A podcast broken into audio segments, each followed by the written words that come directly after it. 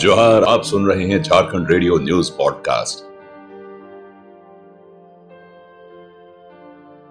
आइए सुनते हैं आज दिन गुरुवार 9 दिसंबर 2021 की बड़ी खबरों का हेडलाइंस भारत के पहले chief of defence staff general Bipin Rawat अब इस दुनिया में नहीं रहे। उनकी पत्नी और सेना के तेरह अधिकारियों की भी हेलीकॉप्टर दुर्घटना में मौत। दुमका में 1400 से अधिक लोगों को मिला नियुक्ति पत्र। सीएम हेमंत सोरेन बोले, अपना झारखंड दिखेगा सोना राज्य। कोरोना से मृत लोगों के आश्रितों को झारखंड सरकार देगी पचास पचास हज़ार रूपए, हेल्थ मिनिस्टर बन्ना गुप्ता ने की घोषणा। झारखंड के लोगों को बिजली का झटका। झारखंड में बिजली की दर 30 प्रतिशत तक बढ़ाने की तैयारी। झारखंड में बनेंगे दो नए एक्सप्रेसवे, डायरेक्ट कनेक्टिविटी को मिलेगी रफ्तार। रख रखाव के अभाव में रामगढ़ के मांडू एफसीआई गोदाम में रखा 300 क्विंटल चावल हुआ खराब। 25 लाख की लागत से सिमडेगा के अटल पार्क का होगा कायाकल्प, होगी मनोरंजन की सुविधा। लालू परिवार में आएगी दुल्हन। तेजस्वी यादव आज दिल्ली में करेंगे सगाई, परिवार और पार्टी के चुनिंदा लोगों को ही न्योता। लोहरदगा में सरना धर्म छोड़कर ईसाई बनने वाले युवक का सामाजिक बहिष्कार, शादी का कार्ड भी लौटाया ब्लास्ट के बाद धनबाद में जहरीली गैस का रिसाव दहशत में स्थानीय लोग। अब खबरें विस्तार से। भारत के पहले chief of defence staff general Bipin Rawat अब इस दुनिया में नहीं रहे। उनकी पत्नी और सेना के तेरह अधिकारियों की भी हेलीकॉप्टर दुर्घटना में मौत।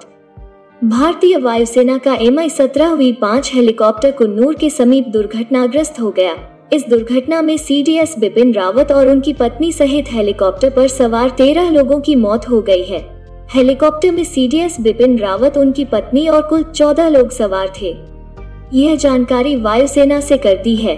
दुर्घटना में ग्रुप कैप्टन वरुण सिंह बुरी तरह से घायल हुए हैं और अभी उनका इलाज चल रहा है। Chief of defence staff general Bipin Rawat और उनकी पत्नी का अंतिम संस्कार शुक्रवार, यानी 10 दिसंबर को दिल्ली छावनी में किया जाएगा। उनके पार्थिव शरीर को आज शाम तक एक सैन्य विमान से दिल्ली लाया जाएगा। शुक्रवार को उनके घर लोगों को सुबह 11 बजे से दोपहर 2 बजे तक अंतिम दर्शन की अनुमति दी जाएगी। उसके बाद उनकी अंतिम यात्रा शुरू होगी, जो कामराज मार्ग से शुरू होगी और दिल्ली छावनी शमशान तक जाएगी। प्रमुख रक्षा अध्यक्ष जनरल बिपिन रावत का दुर्घटना में निधन से देश अत्यंत दुखद है। उनके नेतृत्व में भारतीय सेना ने पराक्रम के नए प्रतिमान बनाए। उनके जाने से देश ने एक श्रेष्ठ सुरक्षा रणनीतिकार को खोया है। पीएम मोदी की अध्यक्षता में की कैबिनेट कमेटी ऑन सिक्योरिटी की बैठक हुई, जिसमें दो मिनट का मौन रखा गया और दुर्घटना में मारे गए लोगों को श्रद्धांजलि अर्पित की गई। बैठक में पीएम मोदी के अलावा गृह मंत्री अमित शाह, रक्षा मंत्री राजनाथ सिंह, विदेश मंत्री एस. जयशंकर, वित्त मंत्री निर्मला सीतारमन और अजित डोभाल मौजूद थे। दुमका में 1400 से अधिक लोगों को मिला नियुक्ति पत्र। सीएम हेमंत सोरेन बोले, अपना झारखंड दिखेगा सोना राज्य। सीएम हेमंत सोरेन ने दुमका के 1400 से अधिक लोगों को नियुक्त पत्र सौंपा है। साथ ही 28.45 लाख लाभुकों के बीच 1128 करोड़ की परिसंपत्ति का वितरण किया। दुमका के पुलिस लाइन मैदान में आयोजित आपके अधिकार, आपकी सरकार, आपके द्वार कार्यक्रम के तहत मेगा ऋण परिसंपत्ति वितरण कार्यक्रम में सीएम श्री सोरेन ने कहा कि राज्य सरकार पूरी ऊर्जा के साथ काम कर रही है। इसे देश का अग्रणी राज्य बनाने का लक्ष्य रखा गया है। कहा कि अब विलंब नहीं होगा। अपना झारखंड सोना झारखंड दिखेगा। इस मौके पर सीएम श्री सोरेन ने 1423 लोगों को नियुक्ति पत्र सौंपा। कहा कि आज सरकार जनता के दुहक दर्द को दूर करते हुए उन तक जन कल्याण की योजनाओं को पहुँचाने का काम कर रही है। हम अभी पंचायत तक पहुँच रहे हैं। आगे और अंदर तक पहुँचेंगे। एक एक व्यक्ति तक पहुंचकर रोज़गार से जोड़ने का भी काम करेंगे।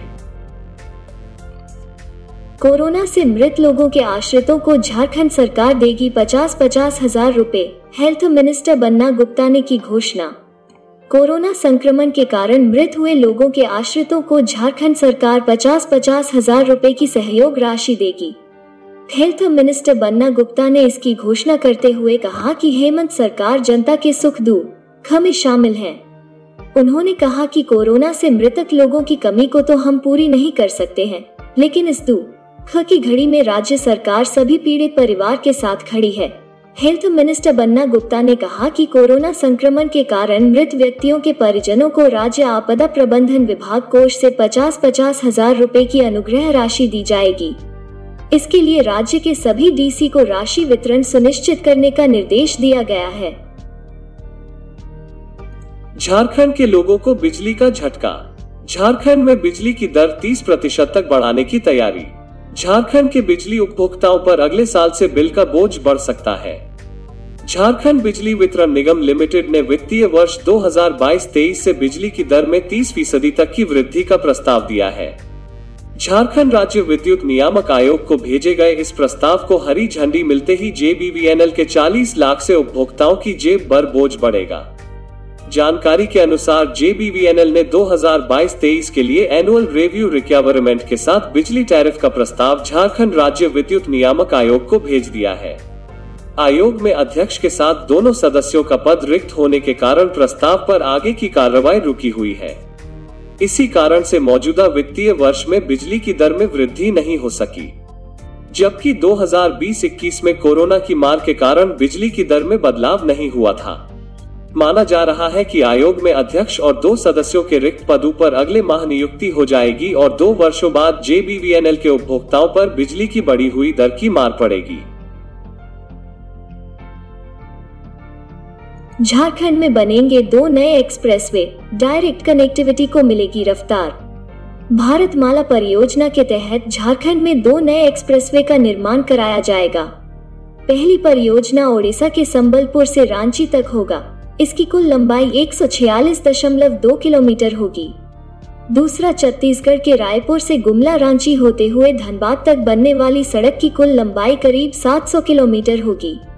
इसके अतिरिक्त एक रक्सौल हल्दिया एक्सप्रेसवे भी है, जो बिहार से चलकर झारखंड में प्रवेश कर पश्चिम बंगाल के हल्दिया तक जाएगा। भारत सरकार के भारत माला प्रोजेक्ट के तहत रायपुर से गुमला रांची होते हुए धनबाद तक बनने वाली सड़क को ग्रीन फ़ील्ड में शामिल किया जा रहा है और मांझी से गोला होते हुए बोकारो तक के लिए जाने वाली फोर लेन सड़क का निर्माण कार्य दो चरणों में किया जाएगा। लगभग पाँच हज़ार करोड़ की लागत से बनने वाले एक्सप्रेस वे झारखंड के विकास को रफ्तार देंगे। भारत सरकार द्वारा जारी जानकारी और मीडिया रिपोर्ट्स के अनुसार झारखंड की कनेक्टिविटी को नया आयाम देने वाली ये सड़क परियोजनाएँ ग्रीन फ़ील्ड प्रोजेक्ट के रूप में तैयार होंगी। इसके तहत फोर लेन सड़कें बनेंगी। रख रखाव के अभाव में रामगढ़ के मांडू एफसीआई गोदाम में रखा 300 क्विंटल चावल हुआ खराब। रामगढ़ के मांडू एफसीआई गोदाम में गरीबों के बीच बांटने वाला चावल गोदाम प्रबंधक की लापरवाही के कारण खराब हो गया है। रख रखाव के अभाव में गोदाम के अंदर रखा अनाज कुछ सड़ गया है और कुछ सड़ने के कगार पर है। गोदाम प्रबंधक को मामले की जानकारी होने के बाद बुधवार को मशीन लगाकर चावल को चालने का काम किया गया। इसके बाद दोबारा सभी अनाज को बोरा में पैक कर गोदाम में रख दिया गया।